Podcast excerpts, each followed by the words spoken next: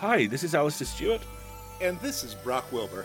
and you're listening to Caring Into the Void, the podcast where we get together, tell each other about a weird or dark story we've heard, and then try and find the silver lining, or flip it into something that, while possibly not positive, will at least be productive.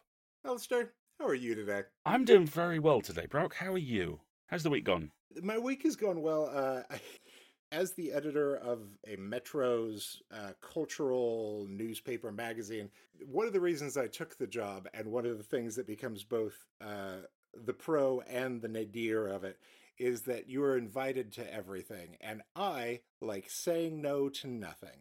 Uh, I, I, just moved here before taking the job. I was like, I'm not super familiar with the city. It seems amazing. What I'm going to do is I'm going to use this as a prompt to go see every art gallery opening, every restaurant. Uh, and then COVID hit three months later. So, like, I've missed out on some of that. Ugh. So, I'm finally hitting the stretch where I'm getting to say yes to the dress on everything. And uh, over the weekend here, this last weekend, I saw a children's musical adaptation of Pete the Cat. Uh, I went to a giant uh, DJ dance night uh, with Girl Talk. Uh, and then the next morning, very, very early, went to a performance art piece uh, about surviving the Holocaust. Wow. I also took my dog to dog training and went to the opening uh, of a Vietnamese restaurant. And this is all within like 48 hours. And like the cultural whiplash that can occur here, it it fits exactly with it. Bipolar game recognized bipolar game, but also like I, I really set myself up to just constantly live that way. I'm like, I don't know. uh, I saw a, a cat be oddly sexual in front of a room of seven year olds. Uh, and I think some of them like there's the, the normal amount of sexual innuendo and homoerotic uh, subtext that you would expect from a show about a rock and roll cat um, uh, into still being drenched in sweat from a dance party and being like, it is now time to really remember the crimes of Adolf Hitler. I was just like, I, I don't know if I'm doing any of these things right. I really have a, I've, I've started having to like sit down and be like, I need to write my full coverage of that thing before I go into the next thing because the two shan't bleed into each other. It'll just be like eh, sometimes I'm like, should I just write up instead of the events individually what they were like to experience over a weekend? And like, no, that sounds like the rantings of a lunatic. Let's never do it. It's kind of disrespectful to all involved. So uh, anyway, that's that's culminated in uh, today, where the street in front of my house, as happens once per three months, uh, has been shut down to serve as um, a marathon. Uh, and so, in looking out the window now, I can just see, I can see all these people running, and as and as a bigger guy, and maybe as an American, I've never understood running. It just it doesn't make sense to me every time. Once per year, I'm like, you know what? I'm going to get really into running. I'm going to do that cardio thing. And about two weeks in, I'm like, well, all the cartilage in my knees is gone. I, I can't breathe most of the time. Was this worth it? I think I gained weight somehow. This is not. Every time my feet touch the ground, it hurts more. Um, I, so watch watching thousands of people just uh, running past us as we uh, record a podcast about death and nothingness. Um, I don't know. Feels good. This is this is my revenge. How are you this week? What are you up to? I'm good. I'm just I'm still still reeling from the image of you going full Werner Herzog looking at a marathon go by like goodbye this farewell and your march towards death. I love Werner. Uh, I'm I'm doing really well. Uh, it's been a, a week which has had a couple of social challenges. Okay. Because obviously, you know, there is a pandemic, and obviously this requires certain safety measures. And one of those safety measures got pushed this week because I've been back to the gym for the first time in two years. Like you, I'm a bigger guy, and uh, my my frame reacts very well to that unique subset of exercise, which is here is a heavy object, pick it up and put it put it down several times, then repeat. And I actually really like doing that. I always have done ever since I was corralled at school. I I didn't run fast enough, so I ended up playing rugby. I imagine that you were a tremendous rugby player. I was a terrible rugby player because I'm blind as a bat. but I'm very large. So it's so if if you get me heading in the right direction, the other guy's in trouble. Uh, it, it also came in really useful when I did judo because I could never see how big the person I was fighting was, which uh, actually had nothing to do with fighting large, intimidating guys. It just meant I felt much better when the five foot three semi professional French judoka who trained with us dribbled me up and down the mat like a basketball for five minutes at a time. Like, ah, he's probably five nine. Fine. Um, just as as a quick sidebar, uh, like I say, I, I played rugby as a kid, and I had no choice in this fact. Um, and I was introduced to the illusion of choice age twelve, because but at the start of every term, the PE department in the, the first PE lesson would hand us out these little sheets of paper with six options on it. They basically go mark these off in order of preference, and we'll fit as many people in them as we can. And because I was a trusting child, uh, the first time I went, I really fancy rugby. I'll put that sixth. So they read off all, all the names, get to us, and Alasdair, you're playing rugby? oh, maybe there are gaps. And three terms in, I figured out what was really going on. Uh, a friend of mine who's built similarly to me um, put not rugby six times one term, handed it to the teacher, and she just looked at him and shook her head. She was like, Mm-mm. Uh, the next term, he wrote it on the back, and she was like, "That's that's hilarious." Yeah, I try. so you know, basically, whilst rugby was hell, uh, and is the reason why I have a, a very slightly broken nose. Um, it also introduced me to the fact that lifting heavy objects and putting them down again is actually something my body quite likes. So uh, I started back on that. My uh, my high school football coach is is one of those people like in Kansas in America there's still people that uh, live out the lineage of that thing when your last name was the name of the job that you had. Uh huh. So his name was Ken Stonebreaker. Oh my fucking god! He ran our gym and he was the football coach, but he was also from three generations of stonebreaker men that were all football coaches. It was like, I know like a hundred years ago, you were breaking stone outside of a mine somewhere and you just made the modern equivalent, but like, it's real hard to go up uh, against a football team led by the stonebreaker lineage. So, uh, I mean, that, that, that, that, that is some actual Master Sergeant Rex Fight Master nomenclature you got going on there. That is impressive. Ah. But um, yeah, there's kind of two levels of social challenge to that. The first is being being like a, a, bigger dude. Inevitably, part of me goes, I will go out in public and people will see me and go, "How are you still alive?" that, that, that's that's only happened like once in 45 years.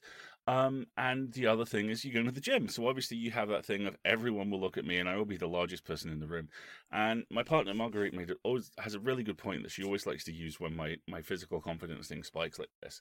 She goes, "Yeah, we will probably be the two biggest people in the room." And you know what? Everyone else is going to be so busy doing their own stuff that they're not going to what they're not even going to mm-hmm. notice we're there. And she's absolutely right. So we've been back twice and um it went really well. The local gym, and it is literally, it's embarrassingly local, bro. we, we, we have lived here six years, and we live in a actually quite nice apartment building, which has a few problems. One of which is it's located above the alleyway where one day Bruce Wayne's parents will be killed. and sometimes that's it's noisy. I mean, I was woken up by a street sweeper four times this morning, and we're we're, we're recording this on a Saturday, so you know, I it, it doesn't go so well. Does it ever really clean the street then? Uh, nothing cleans the streets. You know, d- d- not not not here. Travis Bickle drives by from time to time and goes, "Nah, man." I was gonna go with uh, Rorschach, but Travis Bickle was the better one. Good, good, good. um, and just as we were fixing to move, literally the best taco place we've been to in the UK moved in oh, across no. the street. It, it gets so much better. it's a it it, it abuts an art house cinema it is just up from an amazing coffee van that does the best samosas in town. At the other end of the block are one of the two Taco Bells in the country. At the at the far side of the block, there is a new standing market for local food stalls, which does amazing bao and chicken strips and cheesecake. And it is like this mildly shitty neighborhood has watched us for the last six years. Go, this sucks, and they started going, here you go. please stay. and in the far the far left corner of this block, there's the gym. So it's literally like a five minute walk. And obviously, I, there are elements of, of modern outside life at the moment that worry me and they worry everybody. And you know, I was like, okay, we're going to do this, but let's let's do this smartly. And we took a look at it, and the gym has kind of live monitoring of how many people are in there. And we have a ceiling. And if the amount of people in there is above that ceiling, which is about 25, we don't go. If it's below that ceiling, we do. And at the moment, I feel more comfortable wearing a mask while I'm working out, which is, so the bottom of my face has a very cool kind of cyberpunk gothy vibe, which Megan would be very proud of, I'm sure. and we go lift heavy objects and put them down. And the first time sucked. Absolutely sucked. and then four hours afterwards, I was sitting at home, my right arm twitching slightly, and and my, my body started going, that felt nice. Do that again soon. I hate you. No, you don't. Not really. So we're working on a schedule where we're going to kind of try and go two, three times a week. And it's all connected to, there's a really, really good, absolute bare basics beginner weight program, uh, I believe called Liftoff, which has been put together uh, by a female weight trainer, which is fantastic and basically does that whole here are very small amounts of reps with very small increases in weight. And if you stick to this for 12 weeks, you will see a measurable distance, the difference. And, and I do. Uh, I mean, about four weeks ago, we're about 10 weeks in to it as we speak. And about four weeks ago, we took delivery of a bag of flour because we do a lot of baking. And the first time we got this bag of flour was about 18 months ago. And I was in the middle of a couple of health things anyway. Uh-huh. So, you know, dragging it up the building did not feel nice. and didn't feel nice this time. But I also didn't stop three times in, in a three minute walk. So there's a measurable increase. So, yeah, going back to the gym has been good. It's been intimidating and it will continue to be intimidating for a while. But I'm working through it. I think I can cap it with just the maybe the best thing I've ever heard about doing this sort of process. Uh, from a friend of mine, a female comic in Los Angeles, and a, a decade ago, she started like working out and was doing burpees and and going to all the training classes and about 6 months in was like you know what? I i went in with this idea of like i need to do this cuz i need to finally look like the other women look like to make it in Los Angeles and then she was like no, I, I'm never going to sh- change the shape of my body. I'm in my mid 30s. This will always sort of look like this. But what if I was also strong? Yes. Like, that's the much more important thing. Like, what if I was strong? Like, I don't really need to care about this, but like, I, if I was strong, like, that's all I want. Like, I want to be able to carry the thing up several flights of stairs without stopping. Like, that's much more important to me emotionally and physically than uh, you know going down two dress sizes. And I was like that that that sticks in my mind every time I'm I'm thinking about gym time. I'm like, right, uh, don't go in here trying to uh, get cheekbones that you don't have. Uh, let's just get strong. Exactly. There's a fantastic TikTok that, that Marguerite found about six months ago. The audio for which is I do not want to be strong like man who is pretty. I want to be strong like bitch who fights bear in the woods. and, and I, I, I feel like that that's kind of a north star, you know. That's kind of something to steer towards. Do you have a carrying into the void story for us today? Uh yes, yes I do, and um, it continues the the motif established by my previous episode of, to quote the much much missed, much respected Dr. Egon Spengler, spores, molds, and fungus. Yes, yes basically, I would like to talk to you today about Physarum polycephalum, uh, which I choose to believe likes to say "poly" to his to her friends. it is a fascinating and frankly terrifying mold. And to be clear, this thing is brainless. It is a unicellular organism, and it has been researched up and down, moving, feeding, organizing itself, and this is the one that breaks me in two, transmitting knowledge to other slime molds. Okay, okay, that's not that's not good. That's not good. Let's keep going. Oh yeah, uh, this thing is very clever, and basically people aren't quite sure how or why.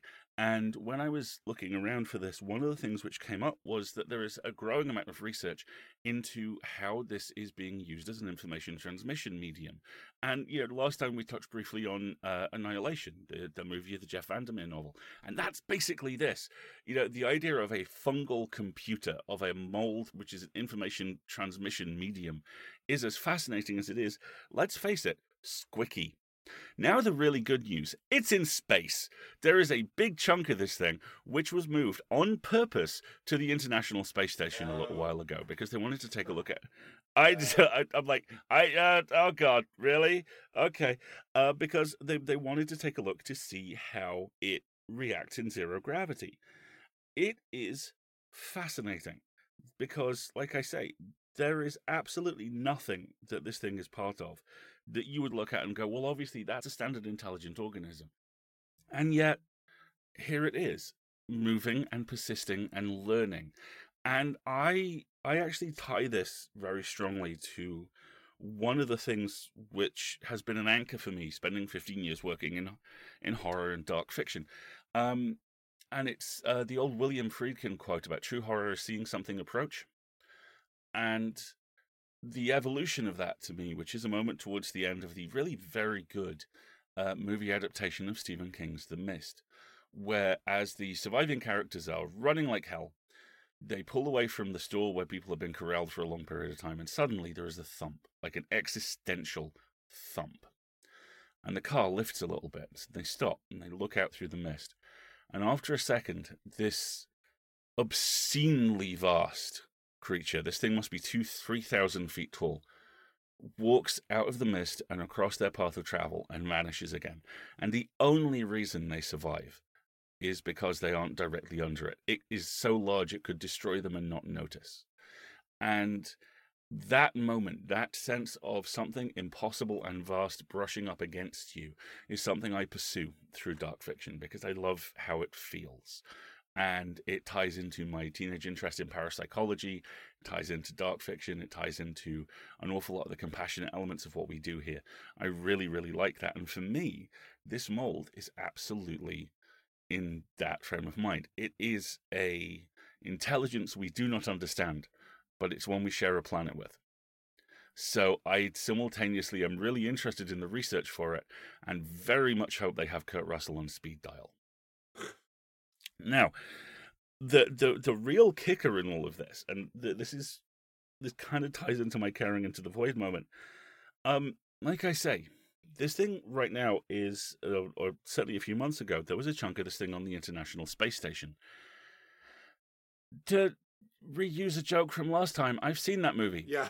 It, it's called Life. It is part of um, Ryan Reynolds repaying his Wookiee life debt to the dead to the, the, the Deadpool scriptwriters. if you haven't seen it, um, it is actually pretty fun. Uh, it's basically Alien with a really high end modern cast in low Earth orbit as Ryan Reynolds, Rebecca Ferguson, and um, the male Gyllenhaal, amongst other people, uh, fight this basically initially successfully retrieve a biological sample from Mars, which they then begin to culture.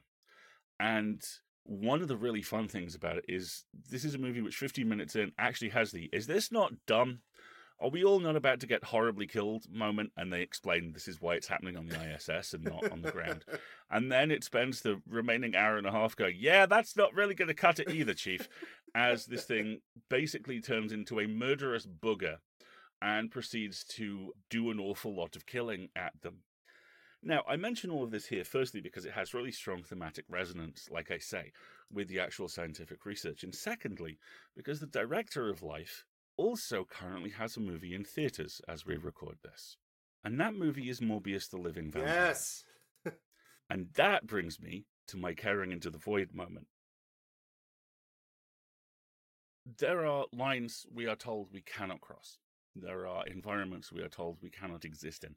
And a lot of the time, those environments are the ones we are required to exist in. The definition of toxic, the definition of dangerous changes constantly, and in recent years has expanded its borders far beyond what any of us are comfortable with or have any choice in engaging with, shall we say.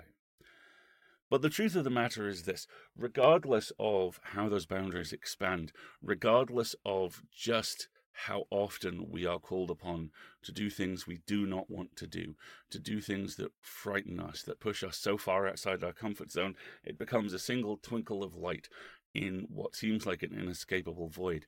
The truth is this we can survive we can overcome what confronts us. We can overcome what threatens to overwhelm us. we can do and move past very nearly everything. Even working with Jared Leto.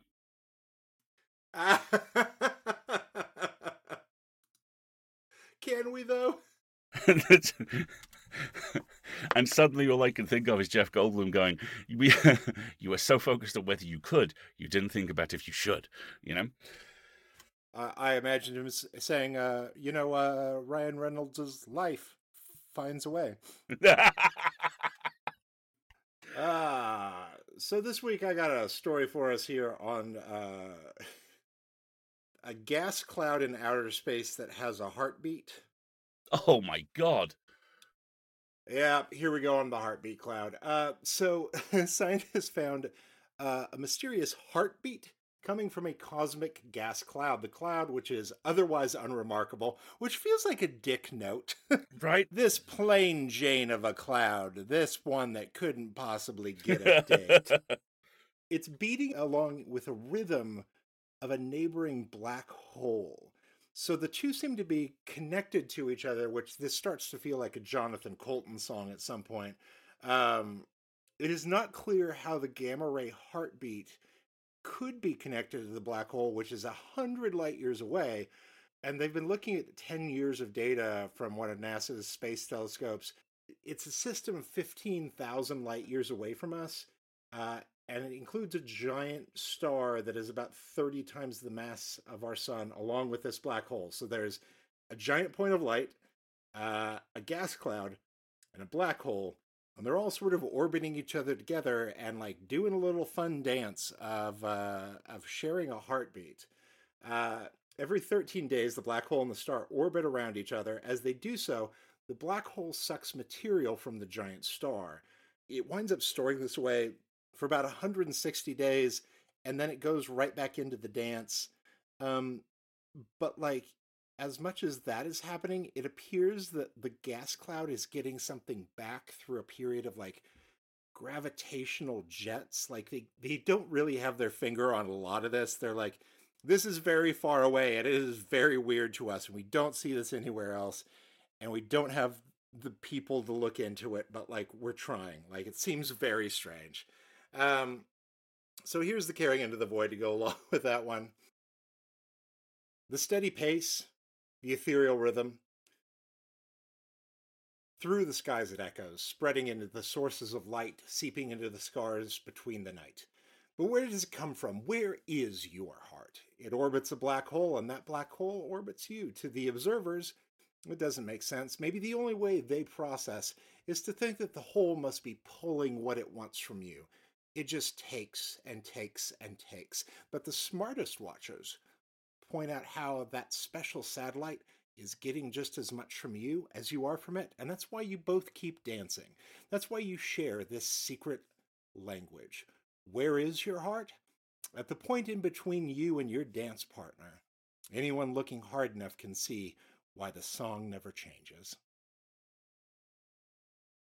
That's beautiful. Oh, shucks. that is absolutely beautiful. I love that. I like it too. Like, uh, I don't know, gas cloud with heartbeat. Like, I, I feel like that's my dating profile. it, it's it's not a Jim looking for my Pam. It's a gas cloud looking for my black hole. And now someone has written that story somewhere. That's wonderful. Yeah, I hope so. my my office fan fiction, but it's all set with celestial beings. Do you have any uh, any self care into the void this week? Because we run away from the hypothetical we've created that I hope no one's gotten into. yeah, I, I I do, and I have somehow found even more of a broader take than water. It's good. About halfway through last year, I, I finished what could possibly be described as an extended tour of duty as a book award judge. Um, I it was a very deliberate choice. I basically wanted to do it because it was a means of simultaneously kind of leveling up as a writer, as you're forced to kind of read lots of very wildly different styles, and also leveling up as a critic, being able to understand what I was, you know, reading and why it worked and why it didn't. Sure. And also just to give something, g- give something back. Yeah. I mean, genre fiction is an engine powered by the blood and sweat of volunteers, and at that point in my life, I was fully prepared to, you know, devote a little blood and sweat. I was very glad that that period in my life stopped for two reasons. Firstly, we literally got about a quarter of the apartment back. Oh, dude, I think we might have photos. I'll send them to you if we do.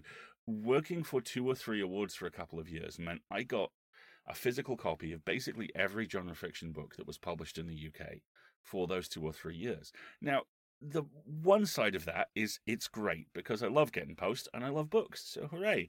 The other side of that is I had about 500 books in the house which we couldn't do anything with. And this was when lockdown was at its absolute height. So, you know, the local library was closed, so we couldn't donate to it. Most of the non essential shops were closed, all that kind of stuff. Also, you must have had a lot of like ARCs as well, right? Too, that you just have to throw away. Oh, absolutely. Absolutely. So, so, so basically, we use it as cladding. Uh, we we put it against the wall of the apartment that faces the outside world, and it actually kept the place slightly warmer for a while. Um, but then, as things came back up for a little bit last year, we realized we really wanted that space back. And at this point, um, I got friendly with one of the other judges on one of these awards, who is an academic who had uh, who actually runs the Liverpool University Science Fiction Collection. So I was able to literally go, Phoenix, yeah, do you want like seven hundred books? Yes. So we had a trip which took us out that way um, later that year, and we were able to drop them them all off. And that these books are all in this library now, and they're they're going to cause the best kind of trouble for so many people when they pick them up and it changes their lives. And I, I, I fucking love that. That's weirdly, that's not actually my, my self care into the void. My self care into the void is it took about six weeks after that for me to, you know, have my end of Star Trek 3 Jim your name is Jim moment with books, where I was literally walking past one of the shelves in the ha- in the apartment, and I looked at something and went, I I I quite want to read that. I can. oh my god! And I have enjoyed reading more in the eight months since I finished my tour as a judge than I ever have before. So yeah, books they're great. Hard recommend.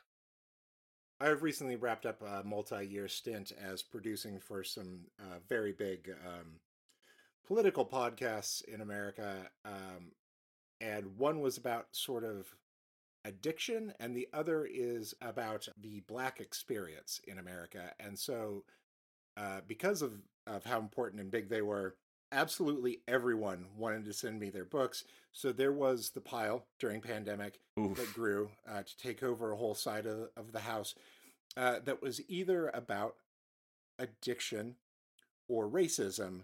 Uh, and it became the sort of thing that was like, I, I can't wait.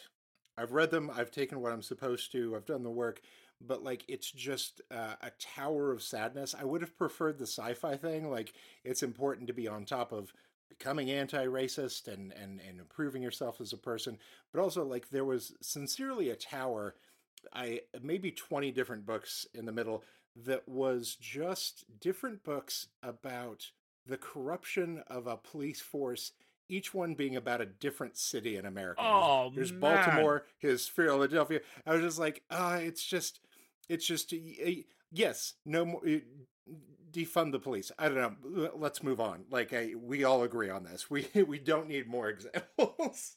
Oh, that sounds grim. But also, I didn't realize that you couldn't resell ARCs, and that I should just get rid of them. But uh, yeah. Anyway, uh, my self care into the void this week is that uh, at our office, I've instituted a policy where you can bring your pets in, and we all have cats. So we have a uh, a nice large meeting room where uh, when you bring your cat in, cat gets to be in that room. We close the door. Maybe we bring a few in that day. We set up water bowls and a little toilet box in the corner, and they all hang out and play and get to meet everyone. It's great for them. It's great for us. They're my favorite days in the world. But the big takeaway from it uh, is just how much joy it brings and how much better we all work, despite the constant interruptions of a tortie that keeps going meow, meow, meow, and you're like, yes, what are you asking for? Uh, and and I think the takeaway from it that is a good self care thing is that um, I should really do a better job of making sure that wherever I go, especially if it is a place where I'm doing things that are not innately positive or good for my mental health, wherever you're going, take something from home with you that makes you have joy. Obviously, it can't always be a cat, even though I have a good cat backpack. Um, but like I don't know. I I I realize that like in looking back, my favorite vacations are ones where I bring a book uh, that I'm working through. Like it's not the biggest deal, but having that to turn to when when you, you want to. I, used to be much better at bringing music with me back when it was the iPod days, and I was like, okay, I'm gonna ride the train and I'm gonna listen to this. Um, yeah, I don't know. Uh, there there is something about finding the things that bring you joy, especially the small things, and Yes. just uh, taking them with you. I have I have a little uh, Rubik's cube that is the Hellraiser puzzle box. Oh, It just sort of sat on the edge of my desk for like a year, and I, I was just like, it's a fun decoration. And then for the first time in my life, I actually started trying to solve a Rubik's cube. Never had any interest in it, and now like just uh, playing around with that like ten minutes a day. I'm like, I I'm not getting any closer to solving this, but it feels really nice to be like doing a little puzzle and working with my hands for a second before I go back to writing about bad politicians. So I Yeah. I don't know. That's the uh, self care advice. Take a take a little trinket. Take some little thing you can touch or feel or even put in your heart and think about with you where you go. That's brilliant. I love that. What do you got for sharing into the void this week? I have one of my favorite series of books because did I mention books are great? We we did both sound like we were very angry at books there, like, ah, this whole side of my house. Jesus Christ. Fucking books. Fucking books. That's actually the Jordan shirt we need. Fucking books. I want to make sure it, it, it grabs your accent as well. Fucking. Fucking books. Um, I've I've been really enjoying Slow Horses by Mick Herron recently. Uh, this is a fantastic series of novels. There's a couple of novellas, and there's like a miniature side series of books as well uh, about the place you go, the place you are stationed, if you are an MI5 agent who has fucked all the way up, and uh, that is um, a place called Slough House, and Slough House is this dreadful, f- like feral cigarette green office above bins from the local restaurant run by Jackson Lamb. Jackson Lamb is an MI5 veteran who is made entirely of flatulence and rage. And Jackson is basically the warder for this group of gifted misfits who have screwed up. And um, the first book, Slow Horses, follows a guy called River Cartwright. River is a career spy. His parents were left wing hippies. His granddad was basically a John Le Carre character. And so he rebelled all the way back into the establishment.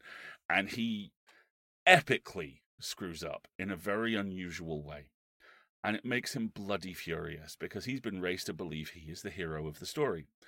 And so instead, he's sentenced to Slough House. Oh, anything with protagonist syndrome, absolutely. Hook, hook it into my veins. Right? He's sentenced to Slough House, immediately starts trying to dig his way out. And then the worst possible thing happens, which is he finds a way to do it. And they, these are incredibly grounded and grubby and very very funny books because which don't do that kind of well you know no one here is is really broken. They all are. They have all screwed up in provable ways and they just have to deal with it and move on. And the tv adaptation of the first book has just hit apple tv and there are two performances in there which are blowing my mind. The most obvious one is gary oldman as jackson lamb who just is the living definition of human venom. I have never heard anyone put exha- more exhausted bile behind the line. All right, come on, Pillux, as he tries to corral his spies to go off and do a thing. And a guy called Jack Lowden. Jack Lowden is best known in this country as playing Paige's brother in Fighting with My Family, the biopic about Paige, the WWE star, who which was also she was played by Florence Pugh, who's gone stellar, and Lowden has been one of these guys who's just turned in really good, really interesting work. And as River Cartwright, he's kind of blowing my mind because he has incredible Simon Pegg energy. He seethes like no one I've ever seen before. He's a guy who could walk into a room, keep completely still, and you just go, "Oh, he mad." Oh, he big mad. That man is angry there's a recurrent gag through the first episode where Lamb's office is on the top floor of Slough House, and he summons them by pounding on the floor until someone comes up. And the biggest laugh in the episode is is River walks in, looks at him, sighs deeply, and just goes, "You thumped." And Lowden is he he conveys so beautifully that kind of I am the hero and no one no one has noticed, and this is what the fuck kind of approach so beautifully. uh, it's a really good show. They're great books, and hopefully it's going to get picked up and hopefully as well it's not going to end up in that weird ted lasso space where it goes so big that apple go actually we don't want any other network to have this and it will arrive on on, Right. on other networks very shortly but it is out. yes i think there's seven books in the series there's a couple of novellas there are a couple of books which deal with characters who show up in the series and run parallel and the tv series Oh, I, I- I meant the uh, show. yeah, And as as we're recording three episodes are out on apple tv now Wonderful. Wonderful. Yeah, you've that's what I'm doing as soon as we hang up. Oh my god. brilliant uh similarly, I went uh TV route. Uh our flag means death. hey I don't think I need to say anything more than that. It is a pirate show about what if somebody that had a level of Ted Lasso toxic positivity ran a ship uh, like a mid-level manager. It's basically The Office uh, with a dandy uh, instead of Michael Scott, uh, and and I'm constantly amazed by by how effective it is at doing that. And like I don't know. In the first episode, everyone sort of wants to kill him and mutiny on the ship, but they also love when he does uh, story time at night to help them get sleep. So I don't know, huge fan of it. I know, I know that everyone in our orbit is too. So like, our flag means death. Uh, seek it out. Uh, it it uh, seems to be something that we all agree upon. fantastic uh, okay, why don't you take us out? Sure. Um, if you like the show, please, if you can, leave a review and do hit the back catalogue because every episode of this show is like that line in Forrest Gump about life being like a box of chocolates, just without the right wing apologia. every episode really is very, very good. Um, we'll have more episodes for you real soon. And if you can, please talk about it because we love talking about it and we love talking to you. I'm Brock uh, Wilbur at Brock Wilbur on all things. Where can people find you? Uh, I'm Alasdair Stuart, and you can find me on Twitter at Alasdair Stuart. And can they keep finding you on this show? This is your second episode. Do you like it still? Oh, I'm I'm here for the long run. I love this. I was worried I was going to hit stop on recording you and be like, you know, that I, I have much more important things to do. this is great. Peace out. I'm done. No, I, I, I, I've had the time of my life. I can't wait to record again. Welcome to a real-time audio recording of Imposter Syndrome. I think that that's what what all the hosts bring to this each and every week. oh, that one was too real. All right, why don't you take us out here? uh, and remember, keep your hearts dark and true, and your teeth sharp and many. And we'll see you next time in the void. Bye bye bye bye bye bye bye.